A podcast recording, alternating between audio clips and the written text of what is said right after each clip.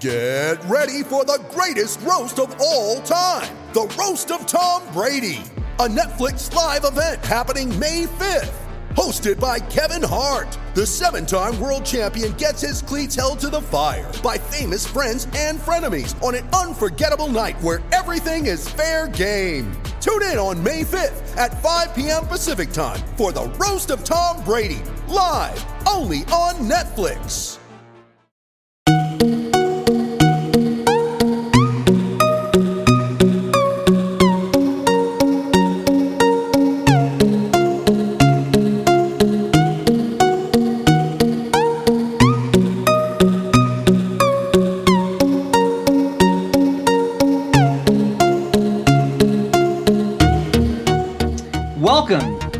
Locked On Nuggets, and the Denver Stiff Show. this is a- another cross episode. And since you guys did not like the amount of Lakers talk that we had, now we just are crossing over to another Nuggets pod. Ryan Blackburn joins me, Matt Moore. Uh, I'm the host of Locked On Nuggets, along with Adam Mares, who was once the editor of DenverStiffs.com, but now that's Ryan Blackburn who joins me tonight. Uh, Ryan hit me up this morning and was like, "Hey, do you have time? Because I feel like people are freaking out, and we need to like sort some stuff out." So I don't know how much of a calming voice I will be for you, Ryan, uh, or for the the people that you were seeking to calm. But I think it'll be a good conversation. Where do you want to start with this Nuggets team? Yeah, I think it's it's just really important for people to take into perspective that we're still extremely early in the season. Things aren't the, like the sky isn't falling in the way that things are seeming. Nikola Jokic is still playing at the level of the best player in the NBA so far this year, and they still have a lot of time to figure things out. Though the, a lot of things are falling into place where decisions are going to have to be made, and and we're we're kind of reaching that point of the season where there's enough sample size to really make some conclusions and talk about what this season is going to be looking like for the rest of the year and what what Denver's goals should be and how they should approach them. So I just wanted to talk to you because I, I know you are a good kind of big picture person with these conversations. And though we've had a lot of uh, smaller picture conversations over the last couple of weeks, there are some big picture conversations that we need to talk about. Yeah, I think there's. It's true. I think we talk about it being early, um, and I think people are used to the 82 game season, right? And so it becomes like this, like it's still early. Think about how it's the season only started back at Christmas. There's not that much. The Nuggets have played 28 games. Okay, that's 39% of the season so far. They have played 39% of the season in two weeks it will have been half of the season like half of the season it will have gone by um i think there are tough conversations to be had i think the biggest problem honestly though is like less of a in my opinion a lot of this is like the fans need to reset expectations that's where i'm kind of at in Okay. um, if you expected to compete for the Western Conference Finals again, which I think was a reasonable expectation at the start of the season, despite the loss, because all of us kind of did the like, oh my God, they lost Jerami Grant. What are they gonna do? And then like by a month later, we're like, they might be okay. They might be okay. And honestly, I think the big thing was because Mason was so infuriating with the missed dunks or the the post ups and stuff like that his value got tossed aside and we're seeing a lot of like this team would be probably significantly better in the win column if they just had Mason Plumlee. Like he would just fill a need that they have um, and would provide enough defense to help out in significant ways. As much as like he's a maybe a flawed defender in certain situations, he's overall a very good professional basketball player. And so um, I think at this point, I'm ready to say like you should probably like. I thought the regression was going to come last year. It's like, oh, you made the playoffs, you finally made it in, you got to the second round, which most teams in their first appearance don't do. Sure. Okay, now you're probably going to have to take a step back and, and face the hard stuff. And instead, they went to the Western Conference Finals and came back from 3 1 twice. And that's amazing. And now I'm like, okay, but you got hit with the hard luck now of Jerami Grant deciding that your money wasn't good enough. Um, even like literally the same money just wasn't good enough. I don't want your money. I want the exact same money from someone else.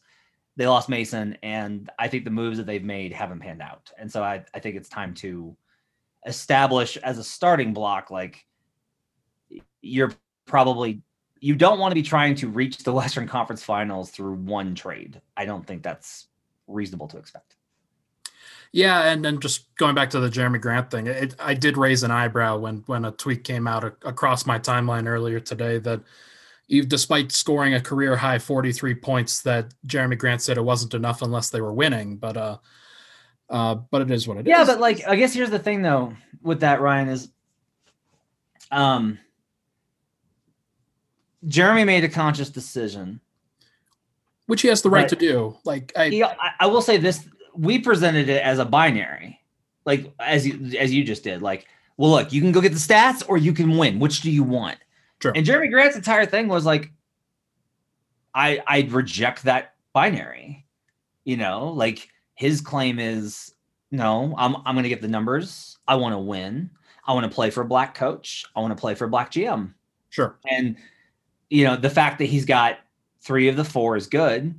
And he's hopeful that the team will he has trust in Troy Weaver to get them in a direction that they're going. For sure, he would be a winning basketball player, still making 60 million over the course of his contract. Um, if he stayed. That's that's definitely true. But we're seeing also like he would still be considered a lot less than what he was correctly correct in in you know asserting he was. Yeah, a hundred percent. And he he made a career decision that was like I think I think earth shattering from a lot of people's perspective, and that they didn't really recognize what he could be. And he had that self belief, and he made good on it, and and good for him. And and people are talking about him as a potential all star snub or or a potential even all star selection at this point, and that is that is good for him. The unfortunate part for Denver's side of this is that it really blindsided them. They had expected that he would come back they had Mhm. expected and kind of had their ready made plans where he was a major part of that and a major reason why they didn't go out and make the changes that people would have wanted to see. Yeah, I mean, I think I'll, I'll say this: you can say like, "Well, you should have been prepared in case he didn't return." Um, no, I think that's a fair criticism. I think I think that's a fair criticism. I do think ultimately it doesn't reflect the reality of how this usually goes in the NBA, where it's like you have to have been in on these conversations for a while, and most most Right. agents would have been like, "Oh, we're not going to talk to Denver." You know, Jerami Grant's going to resign there, and they're not going to they're not going to need him. You know, so like they already had these other conversations going, and their their clients were already excited about going other places. Plus, like part of it was just uh, you know, Jerami's not a unicorn, but super long, athletic stretch four that can play the three It's pretty close. shoots from 40% from three. Yeah. Um, great weak side defender, even if he's not great in man or great man and not weak side defender, depending on on the situation. Like everything that Jerami has is a tough combo to find. There wasn't like I can't think of anybody that was on the market that they could have been prepped for and gotten. Um, the only real option for them to have made an upgrade was the Jrue Holiday trade. And I just I cannot believe that Denver would ever be in that the city of Denver, that the basketball team that lives in Denver would ever be in a good with this ownership group would ever be in a good spot trading five draft picks. I just can't. I can't believe Yeah. that that's ever going to work out well. Yeah, the only one that I would have circled was Robert Covington, and he hasn't been perfect in terms of the the Portland Trailblazer system and and how he has performed there. Uh, but that was a move that happened before the draft, before all of Denver's ready man ready made plans could kind of crumble the way that they did, Right. and so there wasn't really an opportunity for them to pivot. And we we've circled a couple of names that may maybe get traded at the trade deadline, like Aaron Gordon or Harrison Barnes, but there that's just kind of a it's just kind of a whim at this point. There is no guarantee that either of those guys are going to get moved, and there's no guarantee that the Nuggets are going to be able to f- fix these ready-made plans that were that were kind of pushed into the sun. So I I, I just wanted to, if we are resetting expectations, if we are talking about where this team is at, you are in the firm belief that they are a worse team than last year because there are a couple of numbers, net rating being one of them, that says they are actually a better team than last year, which I don't really agree with because I, like you, understand how valuable Jerami Grant is in the grand scheme of things. But a lot of people thought that that would make a difference, and and it really hasn't. Let's take a break. And when we come back, let's dive into that question of are they better than last year? Because I think it's a really interesting one that deserves like a close examination uh, of exactly what it means and how we arrive at that conclusion. Let's do that after we take a break. With threats to our nation waiting around every corner, adaptability is more important than ever. When conditions change without notice, quick strategic thinking is crucial. And with obstacles consistently impending, determination is essential in overcoming them. It's this willingness, decisiveness, and resilience that sets Marines apart. With our fighting spirit, we don't just fight battles, we win them. Marines are the constant our nation counts on to fight the unknown. And through adaptable problem solving, we do just that. Learn more at marines.com.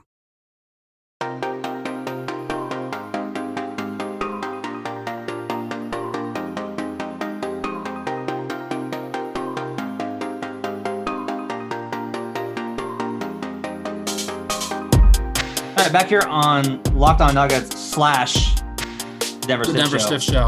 I'm just With- gonna I'm just gonna hop in there and, and make sure I like to insert myself as, as much as I can here. You are. You're the co-host. We are co-hosting this, uh, Matt Ryan, and Ryan Blackburn. So, our question going into the end of this segment is: Are the Nuggets better or worse than last season? And you mentioned the net rating, which there's a couple of things here I think to assert. I think one, um, I'm big on saying this, and listeners know I talk a lot about how teams are oftentimes three different teams throughout the course of a season. Um, the Jazz started off and they were just kind of like, eh, and then they be, became this juggernaut, and they're riding high, and they feel really great about themselves, and we're the Western Cut, we're number one, and this is the year, and who they wind up being in that third stretch before the end of the of the regular season is going to be very interesting and very telling about how hard it is to maintain that kind of a, of a streak. Sure. Um, the Nuggets. This is one of the things is I don't know if Denver is that much of a different team than they were to start the season. Given that the only real difference, like Jamal Murray has had two different seasons. Sure. Oh yeah. He's turned yeah. the corner, right? But maybe you can say like the beginning of the season and the three losses to the Kings and them just being mostly just lost to start the year. And then like kind of like this current season, which is like, okay, they're they're better, but they're injured. And that's causing a lot of problems. But like you mentioned the net rating, part of that is the inherent nature of the NBA this year is there's just like a lot of games that are just massive blowouts, right? Right. Just unbelievable. Um, Denver versus Cleveland on February 10th, 38 net rating in that game. Uh, Denver at Miami, which we know now that Miami is not a good team, Right. up 29.3. Okay, with nobody, nobody was back for that game. Uh, the Knicks game, 28.5. OKC 17.3. Their one, two, three, four, five. Their fifth best net rating on the season was that Valentine's game day uh, game versus the Lakers last week at plus Wow. 17.2, which is impressive. They got the Houston Rockets without half of their team. That's a 13.0. My point in saying all this, and then the, the uh, half of the um, Sixers was a plus 12.2. So you have a lot of these games that um, certainly still count. I'm not disputing that. Um, I'd have to look it up, but I would imagine that what happens is the lo- the Nuggets net rating in losses this year is likely worse than the net rating in losses last year, and that this that kind of balances out a little bit of, of the effect. I also just think you mentioned you're like, well, because they don't have Jerami Grant. It's not even that. It's really not. It's that last year's team they needed Joker to play well because he's their best player. Yep. That's still true. Um, I don't think they needed Jamal to play well. That made them great when he did last year, but they weren't dependent on Jamal. And the reason they weren't is because it did feel like, look, they got enough weapons, like somebody's gonna have a good night. Like somebody's gonna play well, Yeah. or like two to three guys are gonna play well. Yeah. And in my opinion, a lot of it is they just don't have anybody they can depend on this year. Uh, but with the injuries to Will Barton and Gary Harris, um, Will's personal issue that's caused an issue, and then most notably Facu Campazzo and Michael Porter Jr. Like those are the two Yeah. uh, like additions, and you can't depend on them to carry you at all. Yeah, it's. I think there are some interesting numbers with regard to Porter. I I want to transition to him because I think you're right. I think that Jokic is the guy that he is better than he was last year, and and he's he's raised he's improved his game to another level that I didn't foresee. Jamal Murray, his numbers are basically identical to what they were last year. Been over that, he's been up and down, but but like he's been he's been the same level of player in the regular season that he was last year. So it, it has to come from somewhere else if Jokic has been better than he was. And I really do think that it's it's spots three through ten that have, have really depressed in, in terms of their overall level of production, their level of consistency. Porter was supposed to be the guy that stood up and and and made that case for fulfilling that role as a, a third star, if you will. Let me just read these numbers here. Uh, he's played 18 games and he has a positive plus minus in 11 of them. The Nuggets are 9 and 2 in those games. They're 8 and 0 when he has a plus minus of plus 3 or higher. When he has a plus minus that is even or negative, the Nuggets are 0 and 7.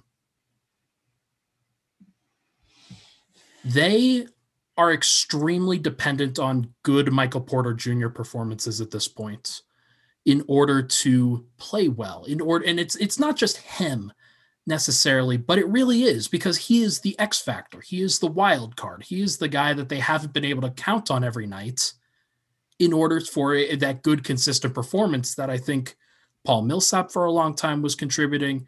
Jerami Grant obviously was contributing, though not as much in the regular season.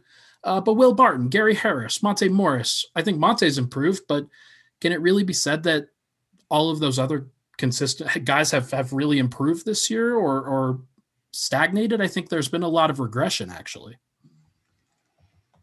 Yeah, I mean, well, I, I don't have like a lot of guys that I think have regressed. I don't think I don't think that Gary's worse than he was last year. I think he's been injured, but he really started to play well towards that before he got hurt. Um, Will, I think honestly has been fine. He's inconsistent. Like Yeah. he's not as good as he was the first three months of last season. But Which I think is think- important when when establishing that baseline, though. That that this team they were incredibly good for for most of those minutes that Will Barton was good, and he carried the team for a lot of that stretch during January last year, when half the rotation was out. Right. Um, and the other thing is like those guys have like Will had a knee, had a knee injury that ended his season. Gary's had another core injury, Yep. and Michael's had COVID twice. Yep. And like that's where everyone kind of like I don't know. The problem with this stuff is we just. I will say this: if there are one, if there are lingering, if, because this was a thing with Tatum, they said like he's still experiencing like lingering effects. I'm like he shouldn't be playing. Sure. Like, I, I'll just. I'll just say that I'll I'll go out on that, on that limb. If there is any sign that these guys are still dealing with symptoms, they should not be playing. We do not understand enough about the long term effects of the illness because it literally hasn't been around that long. like we don't have a long term to, to compare it to. Um, and I, to me, that's just that's just crazy. So if MPJ is still dealing with it, also though, if you're not, if you are going to play him, if there are still issues that are related to the COVID thing, you've got to get that out into the media. Like te- text Mike Singer, text me, text uh, text Nick, text, text you, text Harrison, anybody that covers the team, sure. Katie, Yeah.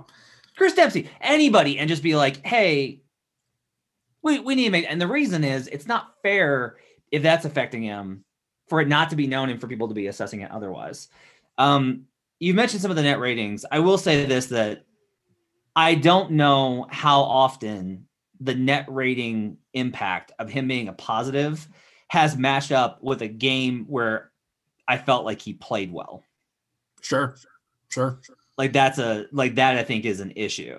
Um like his best net rating this season was cleveland. He scored 19 points on 6 of 10 shooting 5 boards 2 assists 2 steals 2 blocks. That was a good game. He was Sure. plus 28 in that game. But everybody played well because cleveland had just decided okay we're done. Um you know Phoenix, he scores 14 on five of 19. Uh, Dallas, he scored 30 and was a plus 10. That's probably his strongest performance of the season, right? Is like the win over Dallas when he scores 30 on 10 of 18. That's probably the best for him. But like after that, it's, you know, he was a plus nine versus the Lakers with eight points on three of 11 shooting, you know, sure, so sure. Uh, I, I don't find, and this is the other thing I, I just find is I don't have a lot of games this season. There were them last year, which is what's odd. There were games last year where I could go like Porter won them that game. Like he was so good. The Indiana game is the easy one to remember, but there are others that he was so good that the other team was just shook and we're like, we don't know what to do with this kid. I don't know if there is one of those this year. I really don't. Yeah, it, it certainly feels like there has been some regression in various cases that the things that were working last year for him are not working this year for him. Some of that could be coming into the starting lineup, play, playing just a, a better cast of, of players and opposition against him, uh, and him not being able to adjust to that. Some of that could be a lack of fundamental skills that I think he is really showing over the course of the start of this year where there's a lot of functional strength and, and, we've talked about his hands before. And we've talked but I, I think it's almost as much legs and back with him that if he was stronger in those areas and more developed in those areas then things would look a lot better. And and it, it, it would look better on offense and defense because then he would be moving better and then he would be posting better. And there's just i think there are a lot of things that you can point to that say okay there's some stuff that's going on between the ears that he's he's working too fast, he's thinking too much. There's stuff physically that okay, he's not quite ready to handle this burden. But that kind of goes along with where the Nuggets are in general, is that they have put a lot of stock into him being the player that he can't currently be right now. And I think it's hurting their overall structure. I also think there is always kind of, I think, a reluctance from the players whenever a front office organization makes a declaration that a young player is the deciding point.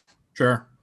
Um, if you're Nikola Jokic and you're Jamal Murray and you were down 2 1 versus the Spurs in your first playoff series, after you played miserably in those first two games and in and then the third and you come all the way back and you win a game seven. Um, you were down if you're Jamal Murray, Nikola Jokic, Paul Millsap, Gary Harris, and you were down two one after losing the many overtimes game versus Portland in agonizing fashion. You're on the road for game four and you dug your way out of it. Sure. You were down 3 1 to the Jazz when he was unplayable in that series. You were down 3 1 to the Clippers and you dug your way back out twice. And then the conversation is we will only go as far as Michael Porter Jr. It's tough. It's it's not a that, great look. That I think that has and I think that's one of the reasons is like I, I think that the players are kind of okay with it if you show up and you do it, right? Like if you show up and you are that, they'll get on board. But uh, there have been times this season where it does seem like everyone's kind of looking at him like, okay, like, you know, I mean, Jokic, I think there have been open times where he's like, what more must I do? yeah, he's uh Jokic is getting frustrated. Murray is getting frustrated, though, and he he more kind of shows it with when and takes a lot of self ownership with a lot of those things. Jokic can be a little bit more open with it.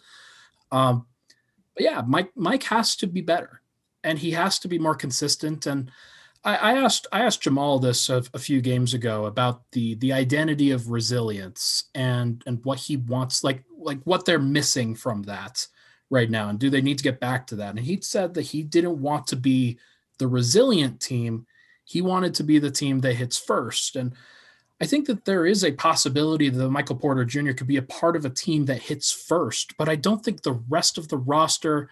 I don't. I just don't think that that's how they're wired. I think that they are best, like you've like you've said. They're they try to be the best when the chips are down, and they can claw back and fight back and really dig deep on on their roots. I'm not sure if that's the type of player that Michael Porter Jr. is, or at least it's mm. not the one that he showed in the first 72 whatever games of his of his career. It might take time. It might it might take development. It might take not being great in your first year altogether in order to reap the benefits down the road. I think the Nuggets have to ask themselves, and I'm sure that Nikola Jokic and Jamal Murray, they're all struggling with this conversation too. Are we willing to wait for this guy so that we can reap the benefits years from now when we are playing elite basketball? The risk, I think, is that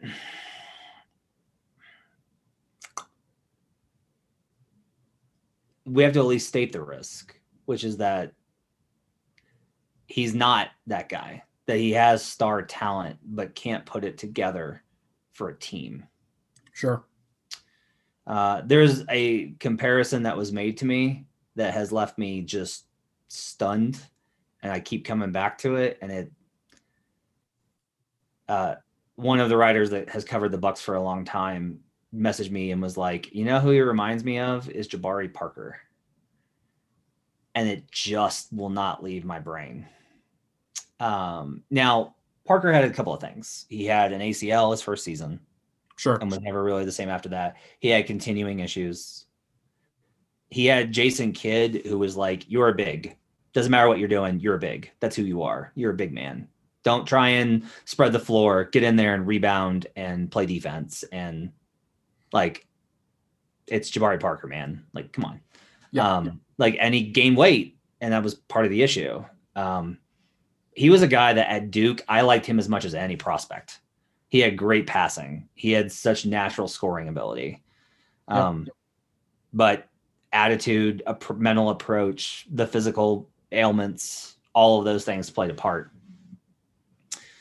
And the, there's a, a further question to this, which is like you asked, are you willing to wait? I think if I'm going to think about it from their perspective, I would be approaching it with a should I have to? Because if the Nuggets are wrong and he can't put it together, that's it for them. Yeah. It's a it's a really tough question, man. Uh, there's a lot of stock being put into Michael Porter Jr. Uh, Tim Connolly said as much on the opening media press conference that we are putting a lot of uh, there's a lot being put on Michael Porter Jr.'s shoulders, and that's true. That that has been the case, and there's been a lot thrown at Michael Porter Jr. in these first 18 games of of his season, along with the 10 games missed due to COVID. That this is uh this is mentally taxing. It's physically taxing for him. He's at the point of breaking. I think it's pretty clear. Uh, it's a it's a long way back from where they currently are right now the question is like, are, if if you're the if you're the Nuggets, if you're Jamal Murray and you're Nikola Jokic, like you said, are you willing to wait? Are you willing to put up with the growth pains? Uh, they they decided not to go after James Harden for a reason. They're probably not going to go after Bradley Beal. That might not even be available to them at this point. I'm not sure what would be available to them at this point because they have been very patient. They have said we are not going to skip steps, and they believe this is the last step before they become a legitimate championship contender year in and year out. I just hope they're right. I, I hope that they are right. I think that there probably has to be some roster reconstruction in order to make that case, in order to make this a reality, because I don't think that Michael Porter Jr.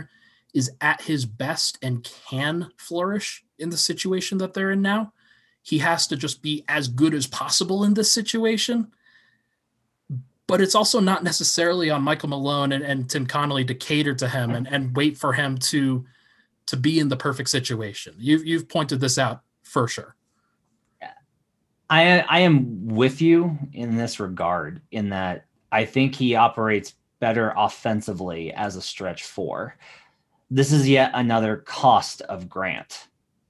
This is like the cost of Jerami Grant is yep. if you play Porter at three, he can't guard the wings. He needs to guard power forwards because most of them are not big enough to really punish him for it.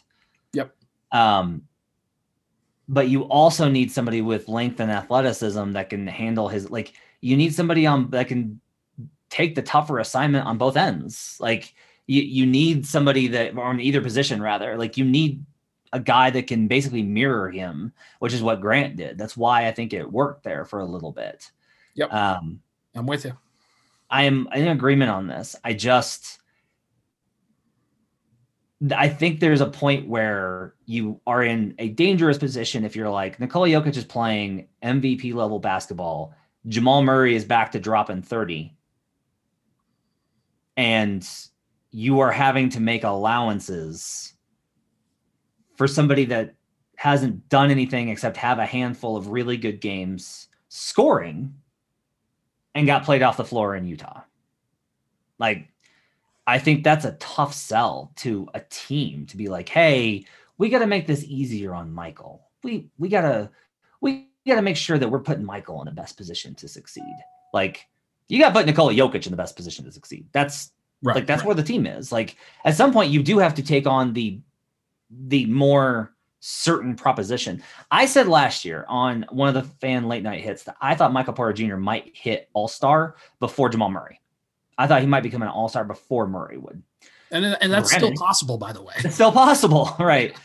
Um, it's also possible that they'll make it the same year with them on different teams. But I just think um, I, I do find that some of this is like, look, you have an incredible playmaker playing MVP level basketball. You have a guard that teams are having to send multiple guys at. All you got to do is learn how to flow in a five man basketball team, which sure. in the NBA, which is extremely hard. And I get that, but you're extremely talented, as you have told people over and over again for years. Like, I absolutely think that's part of the of where the team when you pick up on stuff when you're watching and you're like, there's a vibe here that's weird. That I think is a ton of it. I will never forget Paul Millsap's media day last year, where we asked him like, "Hey, you know, what do you think about Michael Porter Jr.?" And he said, "I'm really excited to see if he's as good as he's been telling us he is." like that's a joking ha ha, but Millsap's a pretty. He's pretty stoic. He's pretty pretty low yeah, key. Not not not a jokey guy, that Paul Millsap. Yeah. not not life of the party. Um, I think there was a kernel of truth to it. Let's take a break. And we, we've talked to MPJ. When we come back, I want to I want to talk about two things. I want to talk about the roster construction. Okay. And I want to talk about the upside, even if expectations are lower this season. Okay. Let's do that after a break.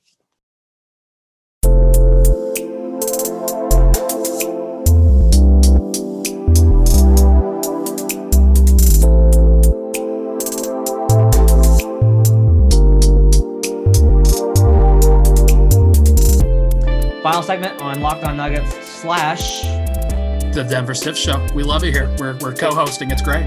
With Ryan Blackburn, I'm Matt Moore. Thanks for joining us. I appreciate it. Make sure you go to denverstiffs.com. I don't I have no idea why you're a Locked On Nuggets listener if you're not going to Stiffs. I have zero clue why you would do that. Why you would not be listening to all their great podcasts, why you would not be reading all their great content, but you should do that. Go to go to denverstiffs.com and check out the great content there.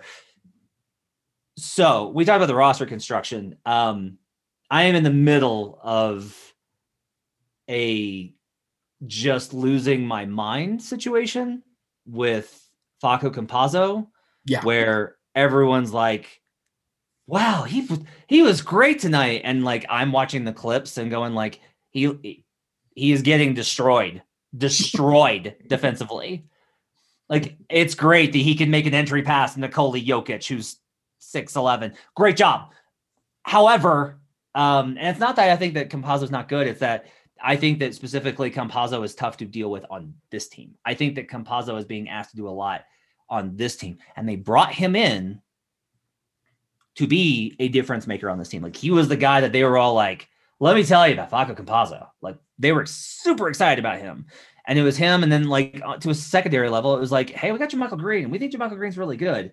And other than fouling in that last game, which again we talked about, like I them's the them's the breaks in the NBA. Sure. I think JaMychal's been great this year. Yeah. but the roster does seem to be missing something. Uh, it seems to be missing a few things, and they have young guys that I think can eventually take those roles. But they're a playoff team, and they need them filled now. Yep. and they they need a veteran on the bench is where I gotta get to, and I'm fine with it being a big. I'm fine with it being a wing. I'm fine with it being a guard.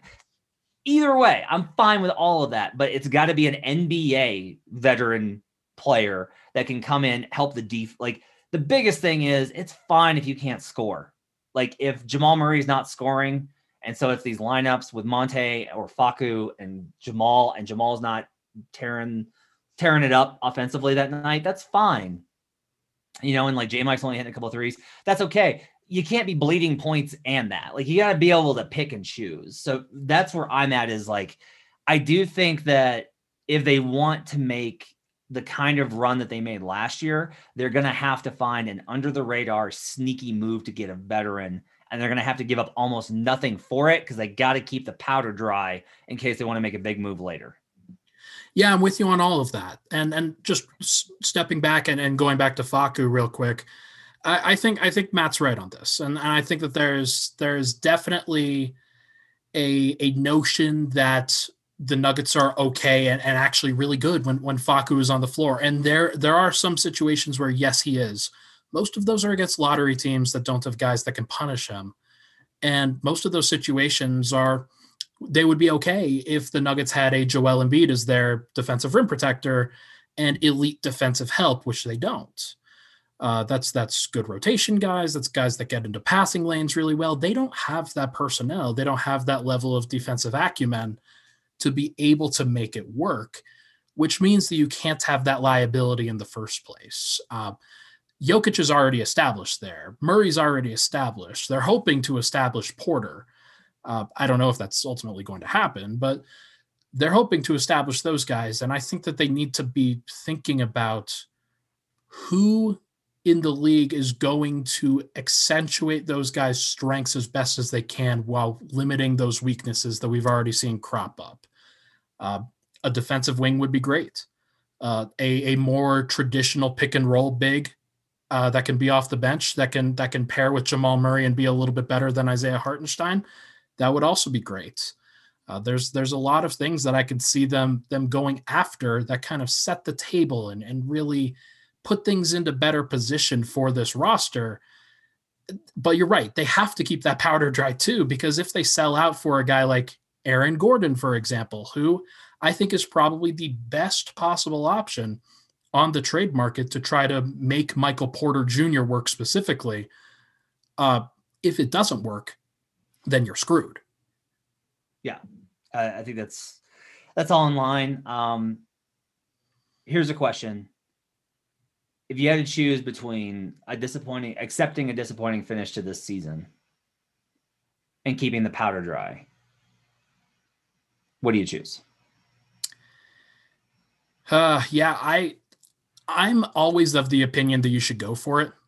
I'm Okay. always of the opinion that while you have elite talent on your roster, you have a mandatory responsibility tr- to try to put those guys in the best position to win.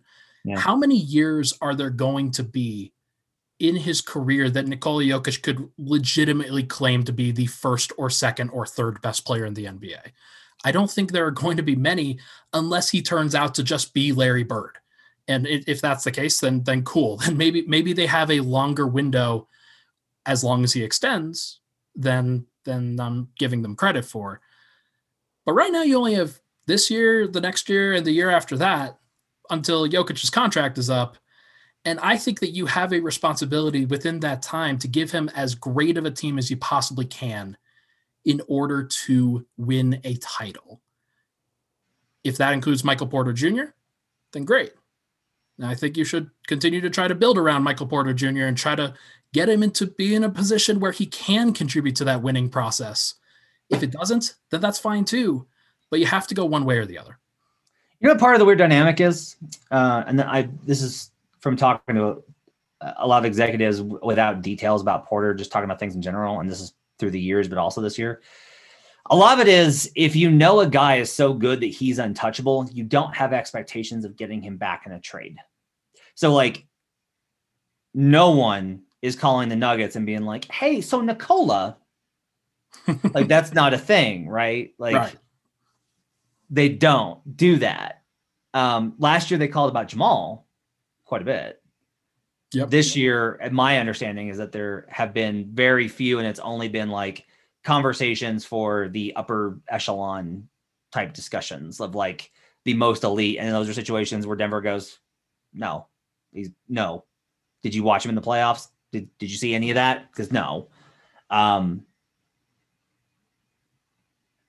with Porter, the problem is you really need him to get good enough to where they're like, oh, well, clearly they're not going to trade Porter before you can pull off the deal for the other star. Because otherwise, any conversation is going to be like, I can't do this deal and not get Porter.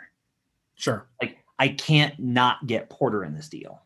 You know, ESPN, uh, Bobby Marks had a, like a list of like the top five most valuable trade assets in the NBA. And one of them was Michael Porter Jr right? Uh, and this is what I continue to say is the Nuggets have done a really good job. Connelly's done a really good job in this one specific fashion, which is they have done what's best for the team, even if it risked losing job security, which not a lot of GMs are willing to do that. The whole Sure. not skipping steps thing is dangerous Oh yeah. like that's dangerous because if you if you take a wrong step and you got to take you know climb back out like they are now it could be devastating um if you try to skip one you'll it increases the odds of you slipping and falling into the water so when i say that i mean that it would be very easy I think, for a lot of GMs to make certain deals. But in this instance, I actually think that Tim, I, I hope Tim Connelly and the front office, Calvin Booth and, and Tom Balcetis and the rest, like that they consider very seriously. If you trade Michael Porter Jr. and he becomes an all star, it's going to hang on you. Like they traded Nurkic and he's been injured and I don't think he's been very good, but Sure. he's been injured, but it hasn't been like Nurkic just powered them to the finals. Like he was not around for the Western Conference Finals run, right? Um, we'll see what happens this year because it's definitely on the table. You've got like Gobert, but that one was like everybody kind of missed on Rudy Gobert. The Donovan Mitchell thing is obviously not ideal, um, and that's, Easily and that's too. Right. But if you were to do all of that and then it's like you trade Michael Porter Jr. and he becomes like the third scorer, highest scorer in the NBA, it it hangs on you. And this is what I keep saying is like you can't you can't trade him. He's too damn talented. Um, which is why it's so frustrating that the team seems so discordant when he's on the floor. Um, let's talk about some upside, okay? So Sure. let's let's reset expectations to make the playoffs. Do we want to say that they should reach the second round? Are we there? Yeah, I I think that their expectations should still be that look, they're going through a downturn right now, but I still think that their expectations should be we want to make the playoffs. We want to avoid the play-in game and we would like to be a top 5 seed so that they can avoid Utah, the Clippers, the Lakers, and then they they match up with a team that's like them, like a Phoenix, like a San Antonio, and like a Golden State, and then you win that playoff series, and then you go to the second round and you challenge whoever's above you, and and whether they win, whether they lose, it is what it is. They lost Jerami Grant. Like I understand that you're you're probably not going to go and and fail upwards in that Right. in that case it was always going to be a problem when Jerami Grant left. There were no magic beans to get better unless they pulled off a, a deal that that hit unexpectedly. I think that if if Michael Porter Jr. is in your starting lineup and you win a playoff series, I still think that is a successful year. Hmm. Okay, that's interesting. That's interesting. Um, does he have to start the entire series, or is it like just like because I feel like there's like a good chance he starts a playoff series. I'm not sure that he finishes starting a playoff series.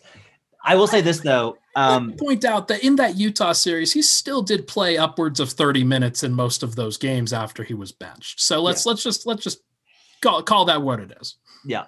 So well, here's what I think is, is kind of interesting, right? Is if you ask me, has everything gone right for the Nuggets in any single year? The it went pretty well for them in 2018 19. They were yeah. mostly healthy. Yeah. Gary Harris, Will Barton, Paul Millsap missed time, but they got back after the All Star break, right? Um, they weren't like Gary Harris obviously wasn't the same after he came back from injury, and Will wasn't the same after he came back from injury that season. But they right? found Monte Morris, and there were a lot of yeah. like they, they had a good Malik Beasley year. There yeah. were a lot of things that went right. good for them. They finished they finished second in the Western Conference. They got a good lie versus the Spurs. You know, yep. they lucked out on the timeout thing, which is still hilarious.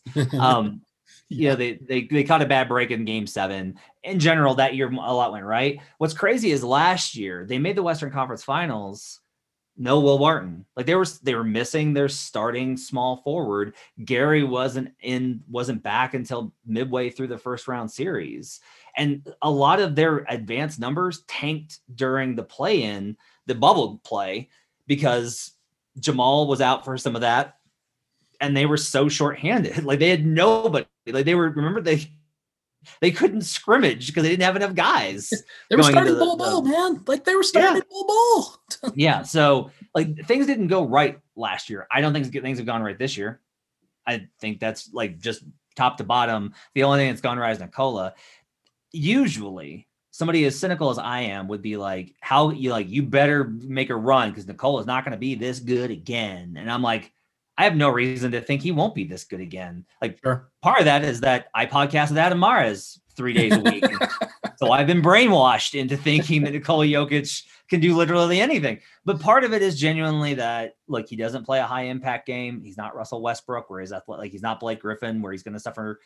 You know, eh, God forbid he'll like he'll probably have an injury at some point. Knock on wood. Like yep. he'll probably have an injury at some point. Hopefully not serious. Knock on wood. But like his game will probably not be affected because of how good he is at everything and how skill based it is. Sure. We haven't had a season where Jamal has put it together.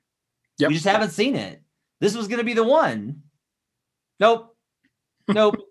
He's really hurt. Got hurt early on, never recovered, wasn't able to do go through his usual offseason. Every like this has been a, I, I feel worse for Jamal Murray. I've been hard on him through the years. Right. I've I have been. I've been hard on him for the inconsistency and all that. I started crediting him last year because I saw that he, he put a lot into his defense and his passing, and I talked a lot about that. But I was still like, I still don't know if he's good enough. I mean, I watched those playoff games. He's a 16 game player, and I I do firmly believe, I firmly believe that in a normal season with a normal off season, Jamal Murray is right now today that he was probably announced an NBA All Star sure, or a reserve at least, sure. Like in the coming days, he would be like a oh yeah, like it would be like oh Murray's obviously in. That would be the conversation. I believe that. I think that he really just I I watch him and I've heard him talk. I believe he's hurt and has been hurt, and he started to play like he was hoping to the last couple of games. Predictably, it's too late. It's too late, like it always is for him. But yep. one of these years, he's going to have one where it clicks for him and everything falls into place. Um, the other thing is, I do think that with another, honestly, I do think this: if they have a year where they are, they, let's say that they get the five, okay, and, and they lose to the Warriors in seven games, okay, a possibility. Yeah, you know, Steph goes bonkers. What are you gonna do? Sure. Um, maybe David Lee gets hurt again. You know. Uh, anyway, like, sorry, Nuggets fans. Um, I think that you're still able to look at this year and go, look, the COVID stuff was a mess. The injuries were a mess. The schedule was a mess. We were not expecting Jerami. It was a contracted offseason. Like everything was very frantic and sudden. And I think that they'll be able to go, like, okay, we know what we need to do, plan for it accordingly, and make the moves in the offseason to get them where they need to go. Like, I'm pretty optimistic about the Nuggets next year. This year, though, here's the upside is if you want, like, we talked about, like, talking people off of it I had debated whether or not the Nuggets were going to be a top four team. Like you and I talked about this, like whether or not they're going to finish top four. And I was like, I don't know if that's going to be the case. Um, Adam's I was the other way. I was. I, I said Yeah, they're going to be a one seed. It was. It was. Uh. It was not great. Well, no, and like, uh, I mean, this is just like a couple weeks ago. Like we've just been talking about this on Twitter. Like, I'm, I've been talked into it by Adam a little bit, and just thinking about it and looking at this at the at the West. I think there's a pretty decent chance that they wind up at five at least. Yep. Um, I don't think it's likely that it's you know it's possible, right? The worst case scenario is that it winds up the top three. Four is Phoenix, five is Golden State, uh, and then Denver falls to six, and the Lakers fall to third, and then it's three six Lakers, and you're just like, okay, Nothing Like- I can do. nothing you can do. However, but the flip side of this is, let's say they, they get the five and they get Phoenix, who I think they can beat. It'd be tough. It'd be a Oh, good yeah. series, but they could beat them. They get Utah again, Yep. and everyone would be like, "No, this Utah team is different." Uh, th- having having Bogdanovich matters, but having Will Barton matters too. Not as much as Bogdanovich, but having Will Barton and then Gary Harris for the for the whole way would matter. And this Nikola Jokic, um, I think Nuggets fans would feel pretty good about it. And ta- honestly, talking to the Jazz fans that are on Twitter, like they're all like, "We want no part. Don't no no Denver. Don't care. Just Well, they just no know Denver." what happens. They they understand that that that is just a specific matchup that their defensive formula doesn't really work. That they they have they have to have a center that comes at them, and Jokic just goes around them and through them. So here's what's crazy. top of them. For all of this, if they get the right series of matchups, they could still make it to the Western Conference Finals again. This is why I'm not panicking, man. Like this season is so long and it can take so many different forms. And like you have talked about, it's not the team that you are at the start, it's the team that you are going into this thing. And that could be with Jamal Murray playing at an all star level. That could be with Nikola Jokic still playing as a, a top three player in the NBA. It could still be with Mike, it could be with Michael Porter Jr. having figured some stuff out and Denver figuring some stuff out with him Uh, you're grimacing at that. You're you're you're a little bit you're a little bit skeptical. I will just on- say, I will just say this. Uh, at this point, I am in. If Michael Porter Jr. works out, then awesome. You have to start planning for a scenario in which this is not the year for it. Yeah. Like, you know, and this is why, again, I think I think looking at a move that gets you the ability. Uh, if you can make a trade for a wing where you're not dependent, it would be really good. It would just be really good. there any there any names that you have circled or just no, are- and that's the problem. So like, there's just like, I mean, look, I, I can I can run down like the stuff that I've heard um, Yeah. in terms of like what the league looks like. There hasn't been anybody that really like blows me away. Um, the only one that I've heard, and um, I haven't spoken to anybody in Denver about this yet, just as a heads up. But like, there's a feeling that Denver has some interest in JJ Redick, and so like that's an offensive weapon, right? Like it adds you a pure shooter that's going to give you a lot there. I could, I know you're not going to be on board with JJ Redick. I think he'd help. I think you're. yeah, there, I, there's like I'll tell you this: if you put JJ. I'll tell you this right now: if you put JJ Redick and Facu Campazzo's minutes, I think the Nuggets are probably three games better. that I could see. That I could see, but uh, it, and it, it kind of solidifies that bench unit a little bit and, makes Mm-hmm. them run a little bit smoother. I, I can see that. Um, but other than that, it's like, you know, Otto Porter might get bought out, who's really good. I think he'd be a good fit. Decent option. But I think that's like that's the level of guys that we're talking about. And the only other one that I can really point to is Victor Oladipo. That's like, and that you're gonna have to give up some significant assets for. Houston's gonna come back and still like this. That's one where Houston's gonna be like, we, no, no, we, we traded Harden for him. That's that's what we traded Harden for. I we're gonna want Porter. Same deal. Want Porter. And you nice, can't trade nice, Porter. nice decision, Houston, but like, Yeah, and you can't trade. Yeah, and one you can't trade Porter for Oladipo. You there's no way, no way. I like Oladipo more. I think he brings a lot to the table. I think it would be. I think it's a really good combo, but I'm not sure it is. And and the reason is not based off of any Porter fanboying or love or anything like that. It's just I don't think that the Nuggets need another undersized guard when they're trading. Well, I think Oladipo is actually able to defend well enough to where like he's he's capable of all of high level defense. Yeah. Um, and the bar here for a Porter replacement is understands in space where he exists on the terrestrial plane. So That's true. Hey, there is something to that. Um, I think Danuel House uh, as as a potential option. Interesting. Also, also from Houston, uh, who's, who's kind of like he's a little bit undersized for for what you would want at the three, but he's good enough and strong enough to play the three. Uh, we've we've heard the Harrison Barnes stuff before. He's probably not getting moved because they like him too much. Um, and also it, it, would it would take a lot to to pry him away from Sacramento with the way that he's playing right now. Yeah, yeah, it's tough. Um, so instead of going down that road, but I do think that it would help. I do worry that in a playoff series with Utah, you basically wind up it, where it being much the same as last year, except the Jazz bench just absolutely dominate. And then some of those losses, you remember like Yang was huge, yeah, right? Yeah. Um, Clarkson's even better this year, which is a problem. Like he's, he's really good. He's really good. Yeah. I mean, that's one of the things is like on the if it's bench units, who's countering Clarkson for Denver? Like who's giving you anything? Is that PJ Dozier's music? Yeah. I mean, you know, and I like PJ a lot.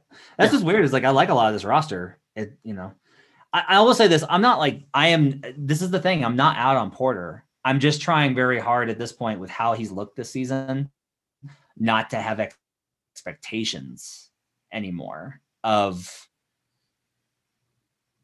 I don't expect him to be good because he hasn't shown it. I'm not saying that that means that like he's bad and going forever going to be bad and you can dismiss him. But I am at a point of I can't keep going back and saying over and over again, like, well, if Porter can just figure it out, I'm sure Porter can figure it out in terms of scoring, but and I will say this, like I thought I, I talked about this last night. I thought he was really good in that last game. Yeah. I thought he was I thought he was really good. There was no major mistakes. I had no complaints about Porter in that game. Thought he was fine. Totally fine. Um I do think that this is the right time and over over this these next 8 games before the All-Star break. This is the time where you iron out as many kinks as possible against an Eastern Conference slate that it's not going to be as impactful from a schedule perspective. They do have to win some of these games. Don't get me wrong, and they they've got the a Portland game coming up at home next week that you have to win that one. Like that's that's just one that you got to win in this case if you want to be a good seed. But this is the time, in my opinion, to really experiment and try to come up with that identity and rediscover who you are. Porter can be part of that he just has to continue to do the things that he needs to do to get back in. And like I, I have I have a checklist of three things probably before we go here. He's got to maintain better defensive focus, and he can't let his offense affect that. There are so many situations where the coaching staff gets frustrated with him when when the offense isn't going through that he he loses defensive focus. That that play against Jaylen Brown really stands out yeah. uh, from a couple days ago he has to attack the rim better on both ends of the floor. Uh, if he's like, I think he has three or four games where he has more than two free throw attempts. That should be higher. There's there's no doubt in my mind that a player of his talent and a player of his height and skill should be getting to the free throw line more. And then he's got to cut out those pull out threes, pull up threes. He's down to 18% on those. Jeez. It's been bad. And the body language from the Nuggets when he goes into a pull up three, especially if it's early in the clock when when the, the rest of the offense is getting set up, everybody thinks it's missing now. And I think that if Porter just cuts that those possessions out, just just that one thing, you'll start seeing some results. You'll start getting better threes. You'll start getting more offensive possessions that look good and feel good and play good. I, I do think that there are things that he can do and that the Nuggets can do that can pull this thing back. But it's about starting that process now. And and he did a good job against Washington, as you said. But until he takes those other steps, I'm with you. I'm not going to count on him as being a high impact contributor unless I see that progress over the course of these next eight games. I think he's. It's interesting you mentioned the pull up threes. For me, it's not even like about type of shot. It really is just like a lot of it don't record scratch on open looks. If you're open, nobody's going to be mad at you for shooting, right? Sure. Nobody's going to be mad at you for shooting. But look at the clock. If there's if there's if there's more than 10 seconds on the clock, just keep going. Like it's you you don't and I, I get it because he's been worried about being frozen out. But this is one of the things that I, I when I started really noticing this after he came back. He had that first rough start. Monte and Will are actively hunting to get him the ball. So like, is Jamal too. Like Jamal wants yeah, to get him Jamal, the ball. They are trying. Yeah. Like they and I think part of that is like, look, you're gonna get touches. You don't have to shoot it every time. You're gonna get touches. You need to feel like it's gonna come back to you. Yep. You know, you don't have to be like, I got to get this shot up, otherwise, I'm never gonna see it again. Like that's that's not it. Like the Nuggets are at their best when everybody's eating, and I I think that that's there. He's just gotta the the shot clock stuff is really bothersome when it's like this is not that offense, man.